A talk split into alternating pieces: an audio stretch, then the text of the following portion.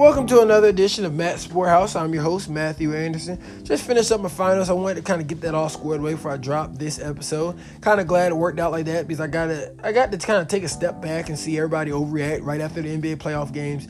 And so now I kind of have a different understanding or a different perspective. So we're going to break this thing down series by series so it's not too confusing. We currently have eight teams remaining in the playoffs. We have the Milwaukee Bucks playing the Boston Celtics, the 76ers playing the Toronto Raptors, the Golden State Warriors who are playing the Houston Rockets, and the Portland Trailblazers who are playing the Denver Nuggets. As far as the Bucks versus Celtics series, Milwaukee leads the series three games to one. All they have to do is win one more game because, as you know, in the playoffs, it's always is the best team. The what is it? It can be up to seven games, but it's the team that wins four first. The Bucks just need one more win, and the series is over. I think the Celtics kind of are in a hole tonight, so they might be able to crawl their way out of the hole tonight. Maybe, maybe not. But as I think, as far as the series, it's not if the Milwaukee Bucks will win the series, it's when they will. Which game will finish that off? The Greek Freak in this series has definitely shown he's a force to be reckoned with. Obviously, this season he did too. I'm pretty sure he'll be an MVP. He will be the MVP of the league. But I think from this point, people are starting to realize that how it used to be was that what they used to say, the path to the finals through the East used to run through Cleveland. Well, now it's like that with Milwaukee, and I think it's going to be like that for a long period of time because the Greek Freak has also said on multiple occasions that how he feels is that he'd rather build something special in Milwaukee versus go be traded to a team like a lot of guys do now and be like the final puzzle piece. So I think he's there to stay for a little while. This is definitely unfortunate for every t- other team in the East. Now, as far as those Boston Celtics go, it's kind of clear to me that while Kyrie Irving is an elite player, that he's just not going to fit well into this system that Boston runs. Because see, this system Boston runs is is Danny Ainge system. It's kind of get everybody involved. It's really built for younger players, even older players are super unselfish. Not saying that Kyrie is, but his style of play is more so ISO basketball. And this series is not really. I mean, not this series, but this system is really built for ISO guys. Now he has been able to work in it a little bit, but in order for him to kind of unlock his full his full game, he kind of has to be with player other players in the system that kind of understands this that is why I'm hoping that he takes his talents to LA with LeBron because LeBron, you know, for kind of part two of him and LeBron, LeBron kind of understands his style of play and he actually kind of welcomes it. He loved it in Cleveland. I mean, of course, LeBron's passive aggressive at times, but who isn't? I think Kyrie, it kind of, this was an example. He like went and saw what he thought he wanted to be like his own team and stuff. But in all reality, he's like, nah, bro, I now he's thinking, you know, playing with LeBron wasn't that bad. Not to mention, who wouldn't want to be in LA Kyrie likes doing like movies and things of that nature. All that is done in LA, so now you don't have to fly out there. You're just there. You're just a car ride over. And you know he's built for that limelight as far as playing in LA with the media and things of that nature. Now he hasn't been handling the media particularly well in Boston, but whenever you're handling media with LeBron, it's a little bit different. LeBron kind of takes the bullets. So I hope that he ends up in LA. I'm hearing a lot that he could potentially play with the Brooklyn with the Brooklyn Nets. A little fun fact: Brooklyn Nets playing Barclays Barclays Arena. Jay Z did. I don't think he does anymore because of his sports agency, but he did own a fifth of Barclays Arena. So that's a little tidbit. But there was rumors that he might be heading there. That they're the favorite. I feel like there's a better chance he plays with the Knicks than the Brooklyn Nets. But well, you know the New York Knicks who play in Madison Square Garden. But we'll see what happens there. I'm really hoping he goes to rejoins LeBron in LA. Switching gears to the 76ers and Raptors series, Toronto leads this series three games to two. The last game was kind of embarrassing for the 76ers. They lost with the final score of 89 120 uh, to 125. At one point in this series, they were down, at one point in that game, the last game, they were down by 40, which is kind of embarrassing. Jimmy Butler and Tobias was Tobias Harris uh, played well. Ben Simmons and Joel Embiid didn't play great at all. You kind of need your best players to excel in the biggest moments. Ben Simmons, being one, had only seven points against Toronto on Tuesday in the playoffs. Think about that, y'all. We have like stars that's getting 25, 30, 35, even 40 and 45, I think, for Kawhi at one point in a game, and he has seven. That has to improve in order for them to have a chance. Usually, though, Ben can't score. He's a really good, uh, I don't think he's an assister. He's really good at getting assists. But not in this case. He's actually had more turnover than assists, so that has to improve if they want a shot at coming back in the series and winning it. Many think that Ben is kind of like a, it's the, this narrative going around that Ben is like an average player once you get cross half court, like in a slow moving game, because it's not because you know he's really good at the assists, like in transition and things of that nature, and obviously layups. That's kind of what he is, a huge point guard. But when you take that out of it, and you slow that game down, he really struggles. I think it's okay. Like I said, this might be true right now, but he's young in the league. He has a lot of time to grow. So I feel like he you, you've yet to see who he will become. But one thing that blows my mind is how in the world did he play basketball all of his life and nobody ever really like sat him down and was like, "Yo, we're gonna work on this jumper." Because if he was was so strong in so many other categories, unless this thing is kind of started later towards like when he got to the league, it's like that that makes no sense to me. Not to mention basketball such a crucial part of shooting is such a crucial part of the basketball. So I don't know. I need an explanation on that. But now to the other superstars, we're not gonna put it all on Ben Simmons. Embiid has to get a lot of people don't know he has to get five to six treatments per before the game. That takes time. So think about because you can't get him like right back to back to back. Well, at least I wouldn't think you would because there could potentially be complications. But you know, you gotta have a whole staff for that. But anyway, whole purpose of me saying that was because Ben Simmons has been sick a lot, and I think that's due to him. I think one of the ESPN uh, ladies brought this to my attention because if he's not getting him out of sleep, his body's not able to fight off. First of all, you know, just like rebuild because that's what sleep does, and also to fight off that bacteria and things of that nature. And so now he's he's been sick. I think sick. I think two or three games in this series alone and so I don't know how his nutrition slash slash his health staff slash physical therapy how they're gonna work that out, but I'm sure that's already in the works so that he could be at the peak every single game because he has been playing particularly well, and it, that's really affecting this team. Being if both of their star players are playing to the highest caliber that they possibly could.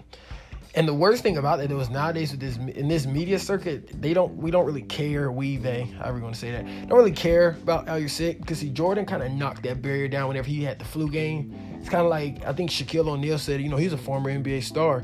He said whenever you step on that court, it's about we we feel that when you step on that court, you're at 100. percent And if, if, even if you're not, you got to play through it. That's kind of part of being professional.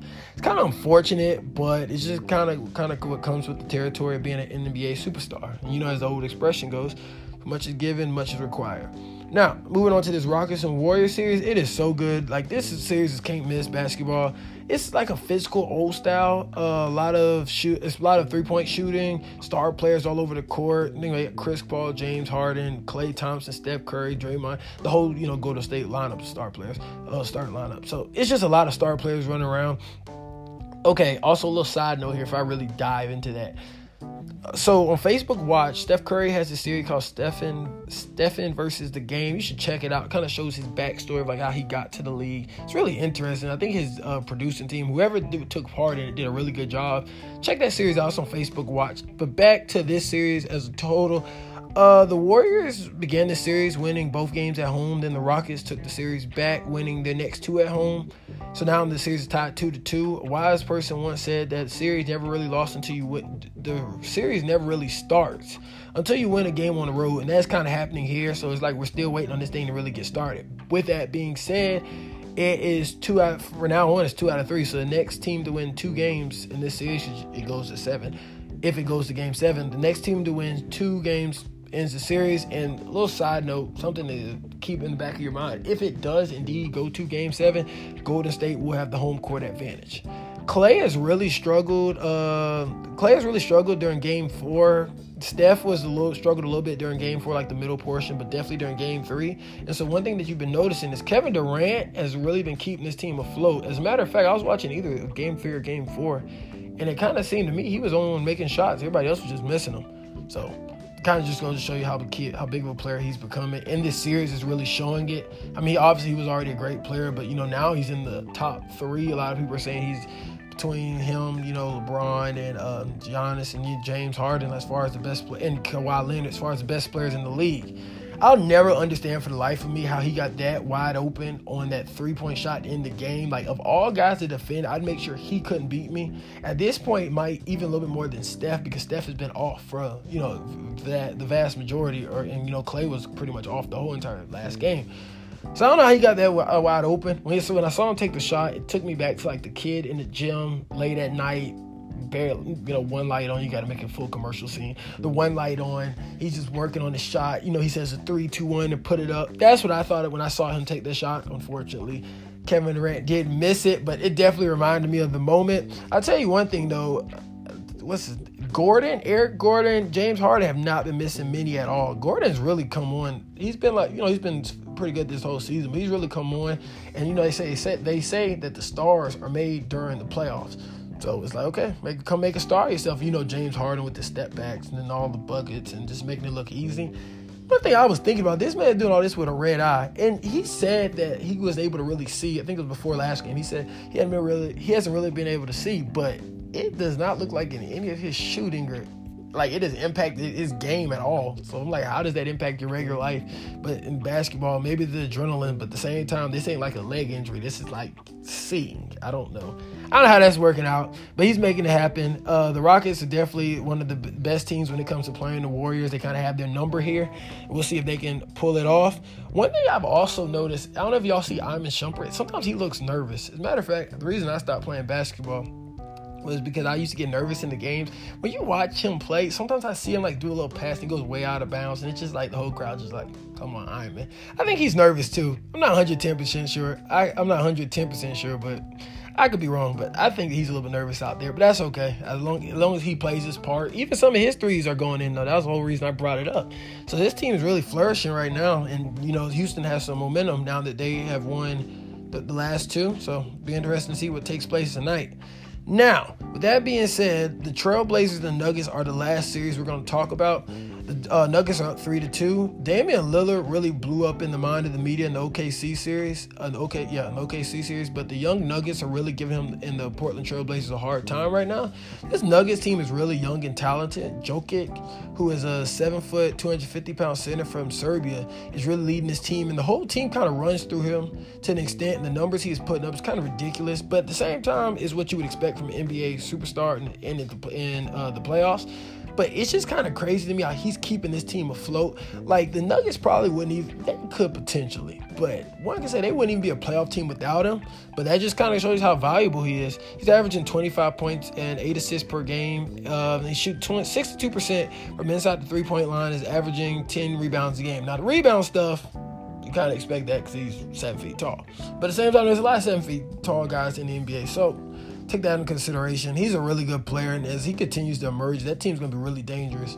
It's also crazy because you know I think Isaiah, yeah, Isaiah Thomas plays for the Nuggets. You know, you haven't really heard and seen anything from him in a minute, so that's I'm kind of worried, not worried, but it just interesting. And I want to know uh, where's he gonna go. I really would like to see him go to maybe like a small market, like a Orlando, and be like become that star player that he was at one point. Maybe he's not 100 percent healthy yet. I thought he was, but I'd love to see him go to like a smaller market team and be the guy, kind of like Victor Oladipo in Indiana.